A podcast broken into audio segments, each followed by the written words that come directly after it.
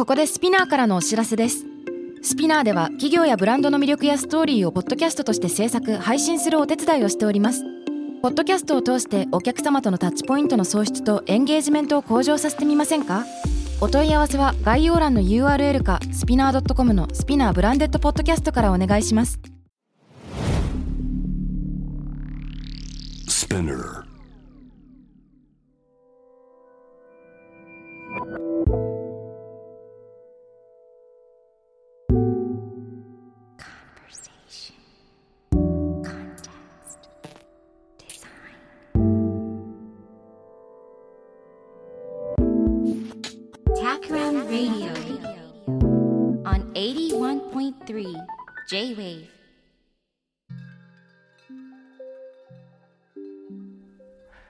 渡辺幸太郎がナビゲートする J-Wave タクラム Radio ゲストはタクラムリードデザイナーの田中翔こと田中翔さんを先週に引き続きえーお招きしています。今晩もよろしくお願いします。はい、よろしくお願いします。さて前回はそのプレハブ小学生時代とかね、えー意識の高い中高生ですぐすぐにもう専門的なデザインの学習も高校時代で始めていてまあ美術予備校を経て、えーいろんな、まあ、デッサンなりの、まあ、修行を重ねていくところまで聞いたんだけれどもそしてそれがまあどう仕事で生かされてるかっていうのを教えてもらったんだけれども。実際にその芸大に入ってどうだったのか、まあ、芸大のことはタクラムキャストなんかでもよく語ってると思うんですね。うん。でよくその楽しも秘境とか言ってるけどもそのそこの雰囲気とかあとはその田中自身が芸大の時に印象に残ったものとして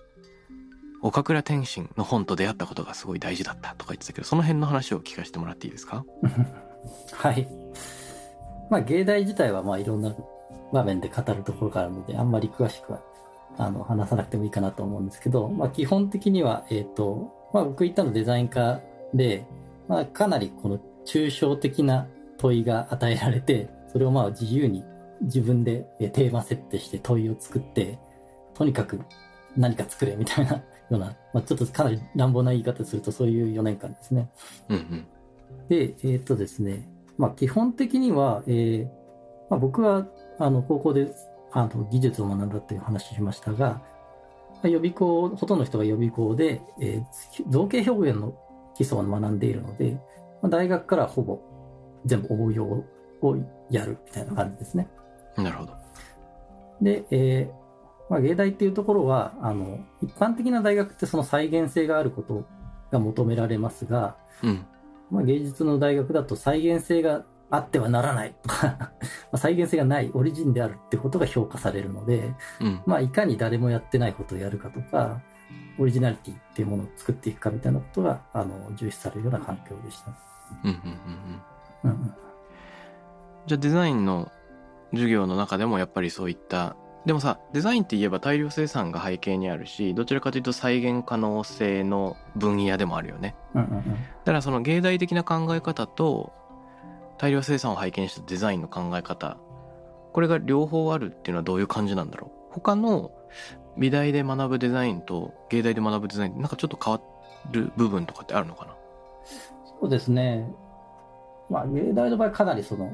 オリジナリティみたいなのをかなり重要視される側かなとは思うんですけど、うんまあ、やはりデザイン科ではあるので、まあ、社会や産業など、まあ、世の中でいかにその、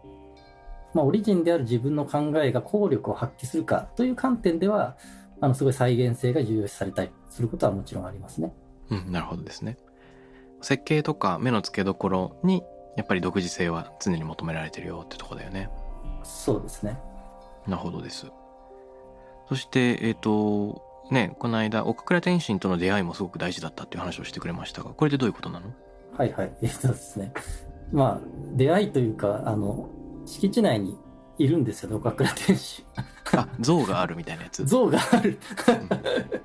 まあ、それはちょっと半ば冗談ですけど、あの、まあ、出会いというか、まあ、まさに像があるんですけど、まあ、もちろんその大学の創始者の一人ではあるので、なんとなくこう意識してた部分もあるんですけれども、うん。まあ、ちょっときっかけは忘れましたけど、まあ、天心といえば、まあ、誰もが茶の本を読むと思うんですけど、うんうん。で、そこにあの書いてあったことが、えーかなりその後というか、そうですね、その後のデザインの価値観うんにかなりこう強く影響してるなというふうに思っています。ベタではありますけどね。で、えーっとですね、まあ、よく引用されるところですけど、これは辰木智子さんの、えー翻訳の本を読んだんですけど、まあ、茶道とは、えー日常生活の些細な事柄に美を見出し賛美し、それを礼賛礼賛することって書いてあったんですよね。うんうんまあ、よく引用される部分だと思うんですけど、はいはいはい。で、これ一行見て、あ、もう、これでいいやと思ったんですよ。うん もう、本もう一冊読んだ気になったし、もうこれが一生使えるなと思いました。わかるその気持ち まあこの、要は日常生活の些細な事柄に美を見出してってことが可能であるうんってことは、まあ、日常生活のあらゆる要素を抽出して、まあ、バリュー作れるってことじゃないですか。そうだねはい。だから無限にデザインできるなと思って、まあ、感動したわけですね。うんなので、まあ、その感覚が、そこで得た確信があるので、なんか今でもその、怖くないというか、あの、どんなものでもその、取り組んで、うん何か生み出せるんじゃないかなっていう感覚はずっと、あの、なくならないでいるなっていう気はしますね。僕もこの茶の本のこの部分本当に好きでよく公園なんかでも好きな場所としてなんかスライドに移したりしますね。不完全崇拝とか言ったりするけど。やっぱり何かが欠けてるからこそそこにその想像力が入り込む隙間があるとかね。で、えっと、見慣れているものの中とか当たり前のものの中にむしろ創造性をなんか見出してしまうとかね。でその不完全なものを崇拝することこそが茶の湯のその魂だみたいに言われると確かにそうなのかもしれないと思ってくるというかお茶ってもはや今生活のすごく当たり前の一部なんだけれどもそのただ湯を温めてお茶を入れるみたいな行為の中になんか儀式性を見出すっていうのってまさになんか日常茶飯の芸術っていう感じがするしうんうん。その考え方はなんかデザイナーにも当てはまるなというかデザイナーの仕事ってやっぱり生活者を観察するとかさなんか当たり前の中にまだ言語化されていない価値を見出すっていうことにあると思うんだけど、うんそのデザイナーが持つべき態度とかね民族史学的リサーチとかさよく観察って言われたりしたりするけどなんか現場に入ってって病院のプロジェクトだったらとにかく自分が患者になってみるとかさあのお医者さんのお尻について一日過ごしてみるとかっていうことをやらないとどうしてもあの現場の気づきが得れなかったり、うん。お医者さんが当たり前と考えてることでも実は患者さんが知らないことがあるとかわかんないけど、うんうんうん。まあ、そういった発見をする時のなんか態度へのヒントにもなってるかもしれないよね。この天心の一節。そうですね。まあ何かその、以前のデッサンの話ももしかしたら関係があるかもしれないですね。うん、なんとなく見てると見えてないものが、観察眼を持つことで、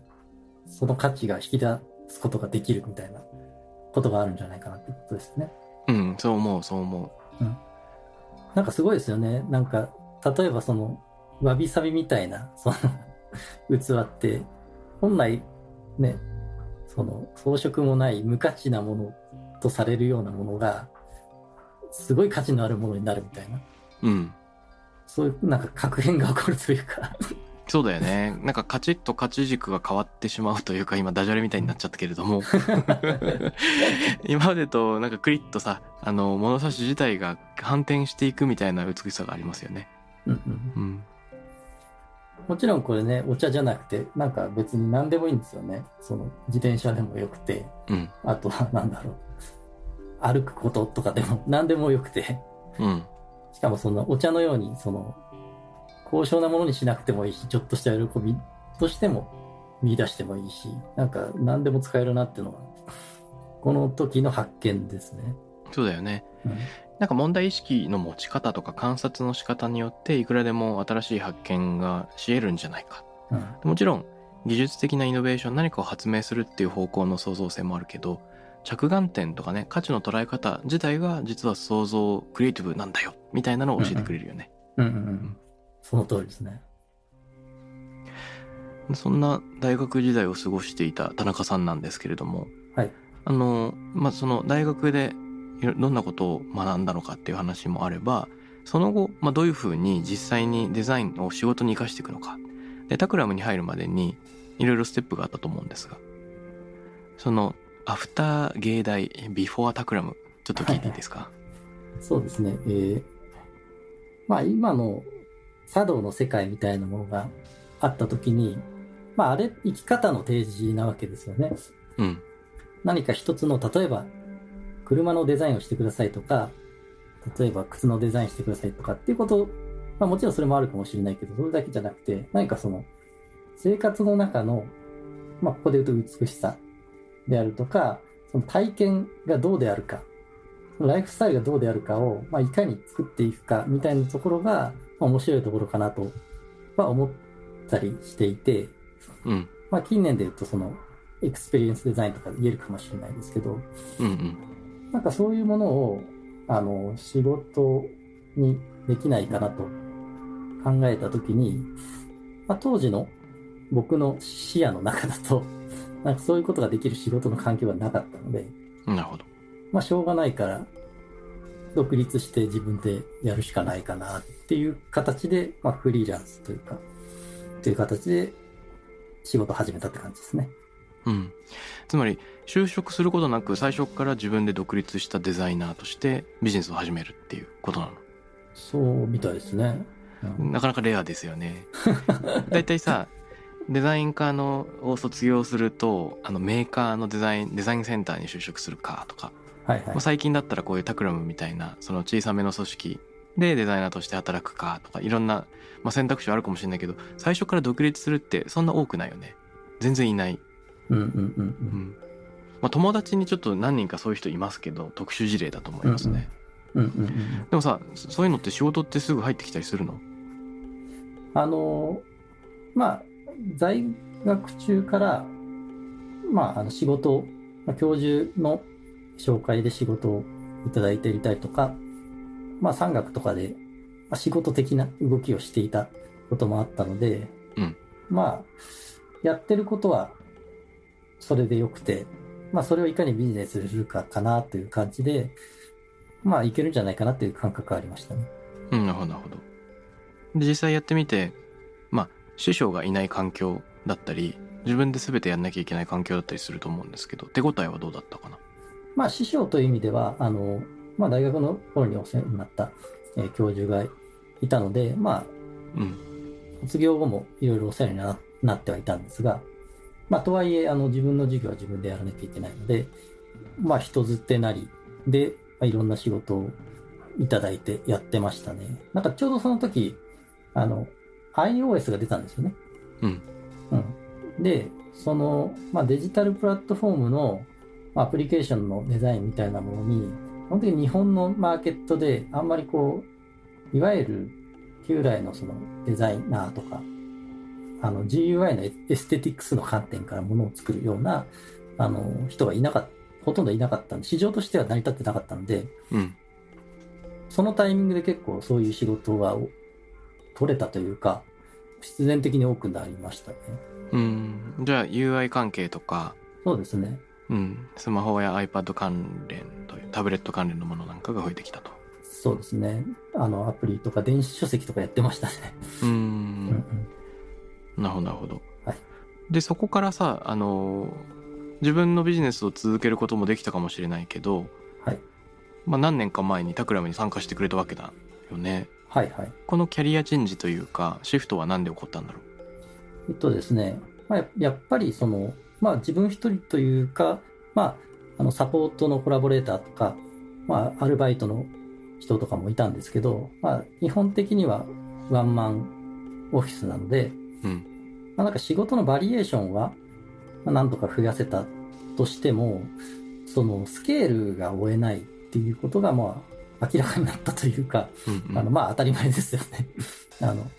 一つのその小さな事務所で請け負える程度のことしかまあできないので、うんまあそこから先に行くには、ちょっと今のスタイルではできないなっていうことが見えてきて、まあどうしようかなという考えてる時期があったって感じですね。うんうん実は尾形さんもあのオン・ザ・フライっていう会社をタクラムの前にやってたけど同じような悩みがあったみたいで自分の、まあ、個人事務所でできる規模の仕事はいろいろやってきたけれどもその中での限界があると。でもっと新しいことに挑戦したいけれども1人とか1人プラスアルファの規模でできる内容がそんなに多くないからいろんな挑戦しようかなと思うとやっぱり仲間が必要になってくる。まあなんか大きな絵を描くためにはたくさんの絵の具の色とかね筆の本数があってもいいかもみたいな話につながると思うんだけどそれによって可能性が広がるっていうのはあるだろうね。うんで事前にさ棚賞の芸大時代の友達タクラムだとタクラムリーデーにも来てくれてるさくちゃんとかですね。ミートくんなんかはもともと芸大の同級生だったのかな？同級生？うん。うんと、厳密に言うと、同級生と一つ違いっうんて感じですかね。うん。なるほどなるほどうん彼らから来ないよとか言われてたの？うん、それが、そうなんですよ。しつこいぐらいに。こいつら異様にタクラム押してくんなみたいな 結構警戒してる。なんだそこそこその怪しい会社みたいまあな社名が怪しいですからねタクラムな。だいぶ警戒はしてた。誘われすぎると逆に引いちゃう？まあ、あの、友達といいいう話なので、うん 友達のノリで言ってるから、あまり丁寧な説明もなかったんで。タクラムっていう会社があるんだよ そうそうそうそう。お前なんで来ないんだよみたいな。そっかそっかなんだよと思って。で、まあまあそうなんですけど、あの、その認識が変わったのは、あの、黒本っていうものですね。あの、うんうん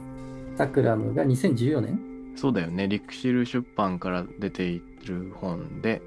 デザインイノベーションの振り子っていうタイトルですね正式には。うんうんうん。そうですね。っていうものが出て、まあそれを読んだら、あ、そういうことかっていう、まあ、腑に落ちたっていうか、うん。あの、まあ、もともとデザインエンジニア、 Takramデザインエンジニアリングっていう会社名、今は Takram、単に Takramという社名ですけど、うんうん。あの、まあ、その時はまだデザインエンジニアリングっていう社名ではあったんだけれども、まあ、エンジニアリングとデザインだけではなくて、まあ、ほその、多角的に、まあ、ビジネス、クリエイティブ、え BTC ビジネスとテクノロジーとクリエイティブかーテクノロジーとクリエイティブ。あの、まあ、その時 BTC はまだ言ってなかった。まあ、でも、あの、本に読めばそういう内容がわかると思うんですけど、うんうんあの、まあ、基本的には多角的にその、ヒューマンファクターを扱うっていうことが、まあ、書かれていたので、うんあ、なんだ、ここでできるじゃんと思思ったんですよね。なるほどですねはい。まあ、それがきっかけですね。そっかそっかじゃあ黒本は黒本出してよかったんだなって今思いましたあまりね あまりほ本の感想を直接聞く機会ってなんか少なかったりするもんであ、そうですか。うん僕、黒本なかったらいないですよ、ここに。おお意外意外 それはありがたいですねでそういうふうにまあいざ入ってきてくれてさ先週教えてくれたようなプロダクトデザインの仕事ビジョンデザインの仕事みたいなのやってると思うんだけどうんこのビジョンデザインってのは具体的にどういうことなのとかこれまでやった、まあ仕事クライアント名なんかって教えてもらえるのってなんかあんのかな？えっとですね、クライアント名は内緒？結構シビアですよね。うんなんかあるかな？あでもさあれかビジョンデザインかどうかっていうのは置いといて棚賞がこれまでタクラムでやってきた仕事っていうのはいくつか多分紹介できるよねはい。あ、そうですね。プロダクトデザインという観点で言えば、うんタムロンというメーカーのレンズのデザインとかを、あの、関わらせていただいてはいますね。うんうんうんうんうん。あとはトヨタ e パレットとかそうね。まあ、それ、どこまで言えるかわからないですけど、あの、うん。まあ、かなりビジョンデザイン、デザインに足を踏み入れるような内容だと思うんですけど、あの、うん映像、その CES で2018年にトヨタが、えーモビリティサービスプラットフォーマーになるという秋代社長があの宣言をした時の動画があったと思うんですけれども、まあ、それに関係するあの仕事をさせていただきましたね。うんうんあれあのムーンローバーなんかも棚賞参加してるプロジェクトだったっけ？そうですね。空とね、タクトという、その、えー、iSpace っていう会社の宇宙ベンチャーの、その中のハクトという、あの、月面探査プロジェクトがあって、うん。まあ、その Google のコンペなんですけど、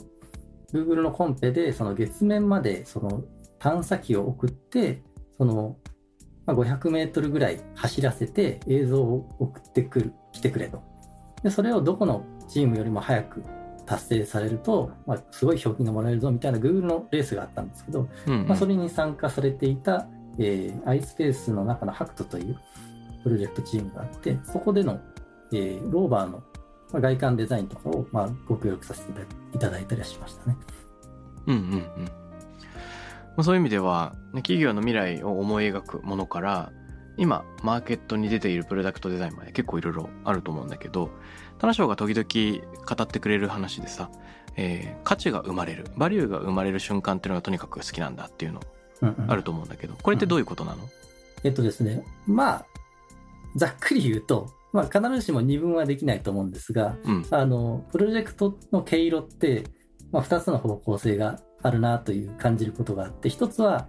すごいこのソリューション的な提案。うん何か明快な問題があって、それを解決してくれ。あるいはもうちょっと数字を上げてくれ。みたいな、あの、提案が求められるようなプロジェクト。うんで、もう一つは、えーまあ、僕が勝手に価値創造型というプロジェクトと言ってるんですけれども、うんまだ誰も知らない概念とか、うん生まれてない価値みたいなものを作ってほしいっていうタイプのプロジェクトですね。で、まあ、価値創造みたいなところの話だと、まあ、後者のプロジェクトにおいて、まあ、今までになかった体験とか、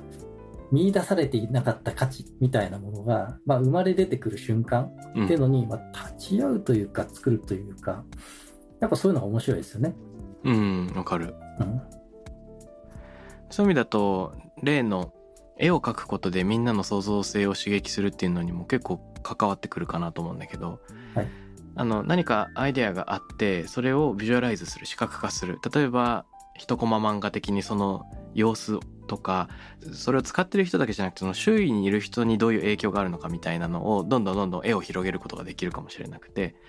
そうすると書いてる本人も書くことによって視界が広がったり見てる人もえだったらさこの隣に別のこういうビジネスもありえるよねとかこういう人が通りかかるかもしれないよねみたいなのがなんかこう連想ゲーム的に広がっていったりすると思うんだけどなんかこう自分が価値を生むとそれにリズムを合わせて周囲の人もどんどん価値を生み出しやすくなるっていうのがなんかあるかもしれないよね。ありますね。やっぱり価値って、その、構築するというよりは、何かその、何かの具体を目の当たりにしたときに、誰かが発見するみたいなうん瞬間がやっぱりあるなと思ってて、うんまあ、自分ではこういう世界かなと思って、例えば、まあ、街中であるサービスで、わかんない、ちょっとおにぎり屋さんで おにぎりを買うみたいなサービスがあったときに、うんまあなんかその、こんな風な提供の仕方だと面白いかな、みたいなの書いたときに、あ、それってもうおにぎりをこうやって並べばいいじゃない？こうやって並ば並ばせた方がもっと面白いね、みたいなことが、絵を描くと、隣のやつが発想したりするわけですよね。確かに確かに。うん。なのでそういう、その、具体の、まあ、可視化された何かしらのその体仮想的な体験を、あの、紙の上で作り出すことで、新しい発見を想起させるというか、うんうんしかもプロジェクトメンバーが多い、多いというか何人かいる場合は、あの、自分以外のセンサーで、それがピックアップされることが起こるので、なんかそういうのが面白いですね。そうだよね。だから実はアイディアは自分の頭の中でポツポツとたくさん生まれているけどなかなかそれが言葉やビジュアル形を伴って世の中に共有されることが少なくてちょっとでもそれを後押しするっていうのが例えばビジュアライズの力だったりすると。それがはかどると自分だけじゃなくて他者もどんどん巻き込まれていって、えー新しいものが生み出す瞬間を自分が迎えられたり他者がね、生むところを目撃できたりみたいな。こういう意味だと、いかに新しい体験を生むか、価値を生むかみたいな問題意識あると思うんだけどさ、その、田中が今後のタクラムに期待することというか、もっとこういう組織にしていきたいなって思いってありますか？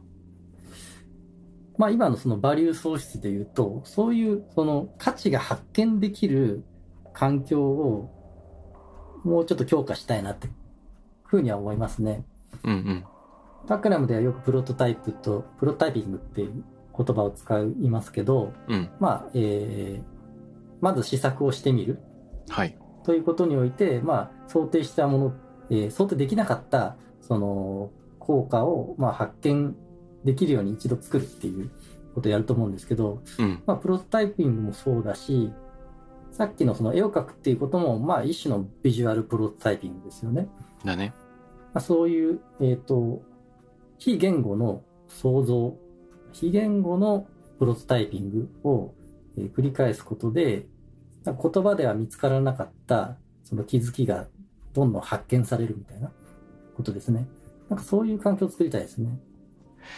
うん非言語のっていうのは、例えばどういうことなの？その場、その時に五感を使いながら体験できる形、触れるものとか、そういうものなのかな？そうですね。かなり非言語ってもう一言で言っても広いので、うんまあ、いろんなものがあるとは思うんですけれども、うんまあ、例えばその、まあ今、えっと、まあ Takramではかなり絶賛、あの、評判のあの、えノ Notionとか、はいはい。あの、デジタルコラボツール的なものがあったり、まあ、うん Zoomとかで会議ができたりっていう、そのリモートで生産的な仕事ができるっていう環境、整いつつはあるんですけれども、そうだね。結構その、えーまあこういうコロナの影響もあありながら、やっぱりそこで抜け落ちてる部分って少しあるような気もするんですよね。うんうん。やっぱり物を作る仕事だと、画面上に乗っかっていかないものが後回しになっちゃうよね。そうですね。うん。だから、まあ、3D の仕事をしてる人は実際直にテクスチャーを考えるとか形を考えるっていう機会が画面に、まあ、拘束されるというか、そこから出ないものがなかなか共有しづらいので、可能性が減っちゃうのかもしれないし、感覚がやや今鈍りがちになってる時期かもしれないよね。うんうんうん。うん。そうですね。まあまあそういうところはちょっと気にはなってるところですね。はい。うん。これさ、仮にそのドリームプロジェクト的に、こういう仕事があったら、その体験価値とかプロトタイピングみたいなのがまさに実実験できるんだけど、みたいなのってある？あはいはい。えっと、今いくつかあるんですけど、うん。まあ一つは、あの、みんなが見える、その Notionのところに書いていることではあるんですけれども、うん。えーなんかプロトタイプ居酒屋っていうプロトタイプ居酒屋。アイデア、うんっていうのがあって、まあ、何かというと、食べ物とか、あるいは、えー食器とか、あるいは食べる、その空間とかスタイル、うん。まあ、あまたある食の体験、あるいはコミュニケーションのえー体験を、こう、ひたすらこう、プロトタイプしながら、一般の人がそれをたしなんで、あ、これいいよね、こんなのあるんだね、みたいなことが、価値が発見されるみたいな場ができるとすごい面白いかなというアイデアですね。うん、なるほどですねうん。やっぱり、その、居酒屋、まあ、飲食っていうのはさ、五感を全部フルに活用する。まあ、味わうものだから味覚はもちろん香りもあるし、歯触りとかね、手触りとか手で、うん枝豆とか手で食べるしね。そのなんか五感総動員の体験で、その場にいなければできないものだから、それこそ Zoomとか Slackとか Notionだけだと全然わかんない世界があって。うんうんであの同じ材料でも料理みたいなものを作ることによって全然違った組み合わせの新しいメニューができちゃうよとかそういう話もあるわけだよね。うんうんうんうんそうですね。いや、まさに料理って本当に五感なので、ほとんどの要素が入ってきますよね、知覚的には。うん、そう思うね。うんやっぱりいろんな調査でロックダウンじゃないけど日本でもみんながお出かけを控えてた時期からさとにかく自分の家で料理する人っていうのはすごく増えてるみたいだしこれは日本だけじゃなくてニールセンの調査とかでも世界でも分かってることらしいんだけどうんうんうん普段より手間のかかる料理を作っていますっていう人が世界的に増えてるんだって。はいはいはい。だからやっぱり外に出られないからこそ家の中にいろんな違いとかね五感を求めていて、えっと、こういう実験をしてみるみたいなのはすごく良いタイミングなのもちろんまあ居酒屋をオープンできるのかっていうと難しい、ね、人との距離密みたいなのは難しいかもしれないけどなんか五感とか価値の原点みたいなのを体現するタクラムで実験してみるっていうチャンスは確かにもっとあってもいいよね。そうですね。まあ、これが仕事で、えーどれだけうまくいくかというよりは、なんかそのデザインをしたり、生活の体験を、まあ、作っていったりっていう、するうん、プレイヤーの自分たちが、まあ、そういうその知覚とか体験総動員のコンテンツをやっている、そういうことを手掛けているっていう状態が、まあ、貴重になるかなという、えーような思いはありますね。うんうん。タクラムには他にもモーリーっていうプロダクトデザイナーがいたりとか、例えばパーソナルファブリケーションの分野だったら成田くんというね別の人がいたりしますけどそういった人たちもこの触れるもの形のあるものバリューが生まれる瞬間みたいなのを共に考える仲間かもしれなくて、うんうん。まあ、彼らも交えながら今後もこういうなんかプロトタイピング的な魂をリモートワークでどう実装できるかみたいなの考えていきたいね。そうですね。うんまあ、本当にその、今言ったあの、彼らもいいし、あの、もう、食なんてものは関わらない人がいないので、確かに。本当にもう、マクラムで言ってる全ての人が、その価値の爆誕に関わっていいんじゃないかなっていうような。価値の爆誕に関わっていく。そうそううん、いい言葉ですね。ちょっと、それ、それ使っていこう。価値の爆誕に関わっていく。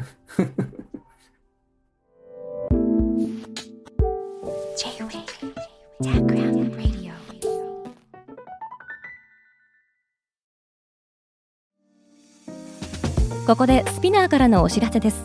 現在さまざまな企業のブランデッドポッドキャストを制作している SPINEARでは自社開発したポッドキャスト管理システム SonicBowl を用いたオリジナルのアンケートを実施しています。リスナーの属性データを可視化することで御社のニーズに合わせたコンテンツ制作が可能になります。 SPINEARホームページ内のコンタクトよりまずはお問い合わせください。